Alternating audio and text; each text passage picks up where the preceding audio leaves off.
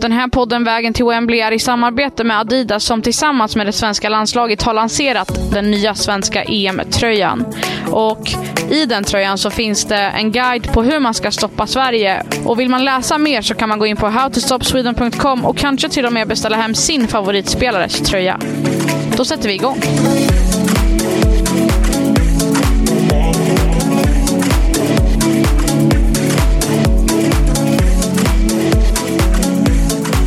Till Wembley tuffar vidare. Genrepet mot Brasilien har städats av och Sverige vann med 3-1.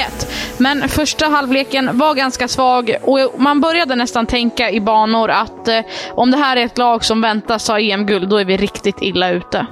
Ja, det var faktiskt nästan eh, lite av en lätt chock i eh, första halvlek. Med tanke på hur mycket spelarna pratat om att eh, man satsar mot EM-guldet, man trivs med favoritskapet och därför så eh, blev jag lite förvånad av att det inte såg bättre ut. Självklart är det många spelare som inte spelat match på drygt en och en halv månad, men eh, jag hade ändå högre förväntningar än att eh, man knappt kunde komma till avslut i, eh, i första halvlek. Sedan så var det som Peter Gerhardsson sa då på presskonferensen att man bearbetade Brasilien och man tröttade ut dem, vilket också syntes i eh, andra halvlek. Va? Ja, då smällde det till rejält. Johanna Rytting Kaneryd kom ju in och med sin första touch och efter 60 sekunder hade hon gjort sitt första landslagsmål inför ett, eh, ja men, ett publikrekord på Friends Arena och det var otroligt mäktigt att se. Hon höll upp ett hjärta. Eh, hon gjorde ett hjärta med sina händer och höll upp det mot sin, eh, mot sin far efter sitt mål. Hon har ju berättat att han betyder väldigt mycket för henne. Så att eh, det kändes nog fint för henne att få dela det med honom. Och sen så kom Lina Hurtig två minuter senare och visade varför hon är så fruktansvärt bra i luftrummet. Och det fick vi ju, det visade hon ju prov på igår. Först när hon gjorde målet och sen när hon var på väg att, att göra ännu ett mål med, med huvudet. Och sen såklart Stina Blackstenius som chippar målvakten. Eh, det är, fina, det är tre fina mål de gör. Ja, och det är som du är inne på där med Rytting Kaneryd också, att det var ju inhopparna som eh, fick in en helt ny energi eh, under gårdagskvällen där, för att utöver Blackstenius och Rytting Kaneryd så var det ju även Olivia Skog väldigt bra. Hon spelade fram bollen till John Andersson som slog in bollen till Hurtig som gjorde målet.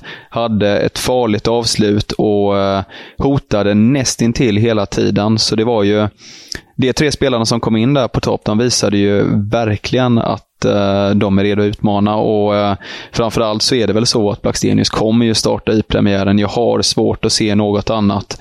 Men hon var ju borta i början av förra veckan och kanske att det var bättre att få in henne mot slutet för att vila henne lite inför de tuffa uppgifterna. Och eh, uh, Rytting Kaneryd kan vi nog säga att hon har nog eh, gått om eh, Jakobsson va? Det, det håller jag med om, absolut. Hon berättade ju också efteråt att när hon har samtalat med, med Peter Gerhardsson så har det diskuterats om att ja, men han vill att hon, att Rytting Kaneryd ska ska göra fler poäng och att hon ska utmana mer och ta för sig mer och, och bidra framåt till att ja, men antingen göra mål eller assistera till dem. Och, och nu visade hon ju verkligen att det som hon gör i sitt klubblag BK Häcken kan hon också bidra med i landslaget. Ja, för att det verkligen löser om henne. Hon, som vi varit inne på så har hon ju ett jättesjälvförtroende just nu och det syntes verkligen på, på planen. Jakobsson löpte ju väldigt mycket och slet i, eh, i första halvlek, men hon lyckades ju inte riktigt utmana, ta sig förbi slå in spel som blev lyckosamma, utan eh, det blev istället en del bolltapp och eh, inte en eh, riktigt lyckad prestation, utan då stack verkligen Rytting Kaneryd ut snarare. Ja, jag, jag, jag, tycker ändå att man, man kan dra det så långt och säga att med Sofia Jakobssons rutin och, och, med den spelaren som, hon, som vi vet att hon är, så var det här lite av en besvikelse.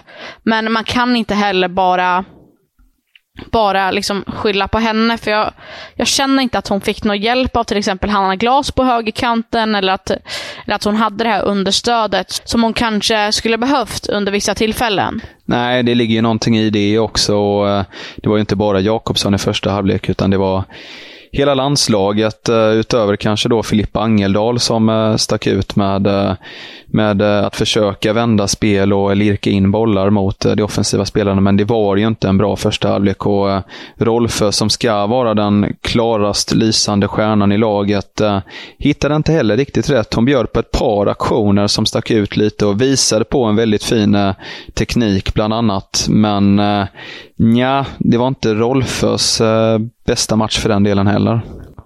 Nej, det såg ut som att man kämpade en hel del i den sista tredjedelen och att det var den här sista tredje passen.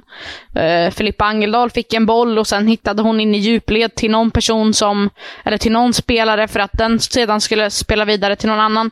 Det funkade inte. Kombinationsspelet behöver ju utvecklas om man vill ta ett EM-guld. För, för vi såg det första halvleken. Det var, det, det var någonting som inte funkade, men under den andra halvleken så ja, men då, då lossnade det ju rejält.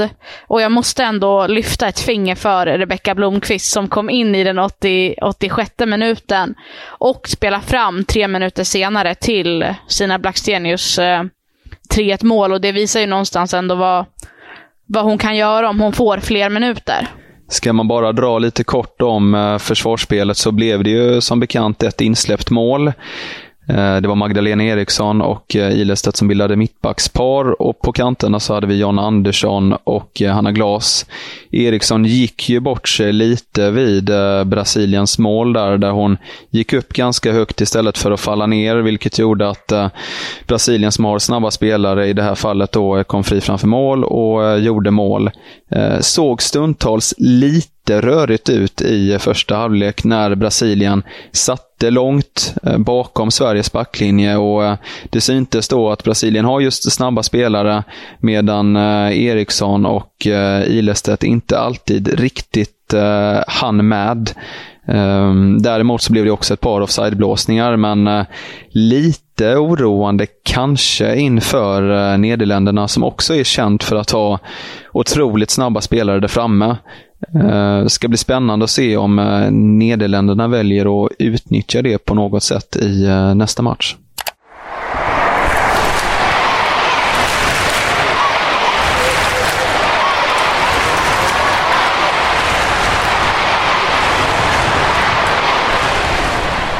Självklart måste vi också bara nämna publikrekordet. Det märktes att eh, flera spelare var eh, väldigt känslosamma efter matchen. Det var ju 33 218 då åskådare på plats och det är ju alltså det nya rekordet för eh, svensk damfotboll då.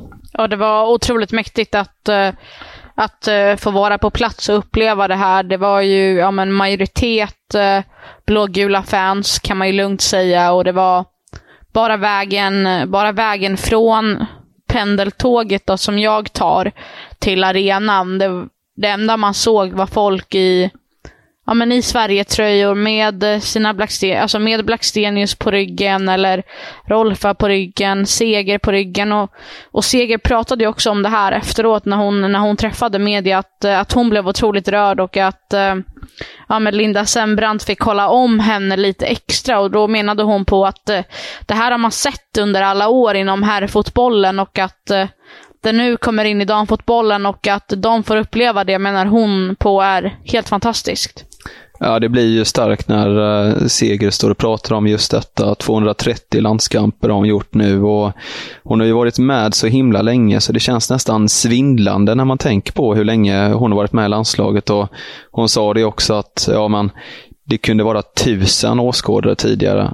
Idag är det 33 000 åskådare på plats det är ju en häftig resa och eh, jag kan bara tänka mig hur det känns för Seger och, och stå där under nationalsången och, och ta in allting, allt hårt slit, all kamp för de fotbollen. Och äntligen får man eh, den här då mm, extrema utdelningen även på hemmaplan. Det, det måste vara stort. Och Kosovare Asllani har ju varit inne på att de vill spela på Friends om och om och om igen och att man ska öppna upp de här arenorna. Um, och efter ja, men efter 33 000 på läktarna så kan jag inte annat än att hålla med.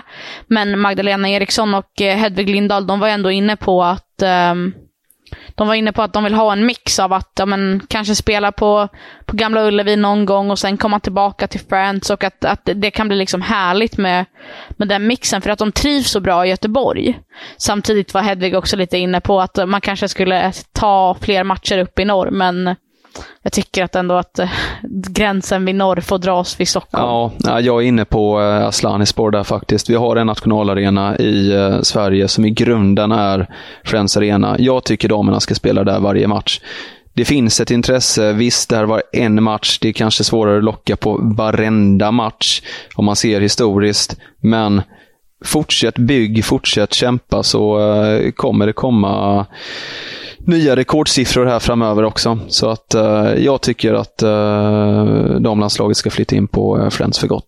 Ja, men jag kan inte trycka tillräckligt på att man ska hylla den som hyllas bör och det är Johanna Rytting, Johanna Rytting Kaneryd som gör sitt första landslagsmål. Och, och ännu bättre är ju storyn som hon berättar efteråt när hon möter media och det är att eh, hennes pappa hade sagt innan matchen att när du gör mål, då vill jag ha din, eh, då vill jag ha din landslagströja. Och hon berättade om att han hade förutspått det här målet och sagt, eh, sagt att han ville ha den här matchtröjan och, och det fick han. Um, så det är nog kvällens bästa för mig för att ja, familjen går först. Vad, vad skulle du säga att uh, det sämsta som hände under kvällen var? Ja, men det sämsta under kvällen var väl egentligen såklart första halvlek och uh, där lyckades man ju inte uh, ta sig fram offensivt och, och helt enkelt skapa ordentliga chanser, vilket eh, fick oss att bli lite förvånade inledningsvis. Samtidigt så inträffade det ju lite komiska scener i första halvlek också. Först så eh, skadade sig eh, en brasilianska, vilket gjorde att det blev lite vätskepaus. Spelare gick och drack lite vatten, pratade med respektive förbundskapten.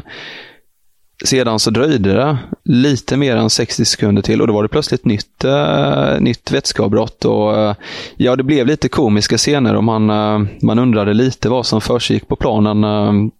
man hade kunnat skippa det där andra cooling breaket, men Å andra sidan så gäller det väl att följa reglerna man satt upp på förhand och ja, en ordningsam domare helt enkelt som, som fullföljde sitt uppdrag med vätskepauser. Man kan ju tycka att när det är en sån situation att man kan tänja lite på, på gränserna och ha en fingertoppkänsla. Att nu har vi precis haft en cooling break, ska vi gå in i en till? Ja, nej, nej verkligen. Vi skrattar lite gott på eh, pressläktaren och vi får väl hoppas att uh, domarna under EM eventuellt kan tänka sig att uh, bryta lite mer mot vätskepauslagen eventuellt för att få lite mer spel.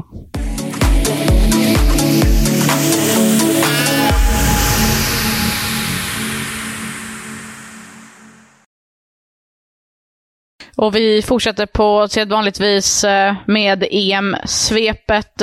Pearson, du är den som, som har mest koll, så vi börjar med eh, Nederländerna. Yes, vi väljer att enbart fokusera på Nederländerna i eh, det här EM-svepet med anledning av att eh, de spelade under tisdagskvällen precis som Sverige. Och eh, Det var lite annorlunda för att de spelade en VM-kvalmatch alltså mot Belarus som vanns med 3-0. Matchen har ju blivit uppskjuten då med anledning av kriget som pågår i Ukraina. Ehm, därmed spelades dock matchen inför tomma läktare och i nederländsk press så kallar man det för spökduellen med anledning av det.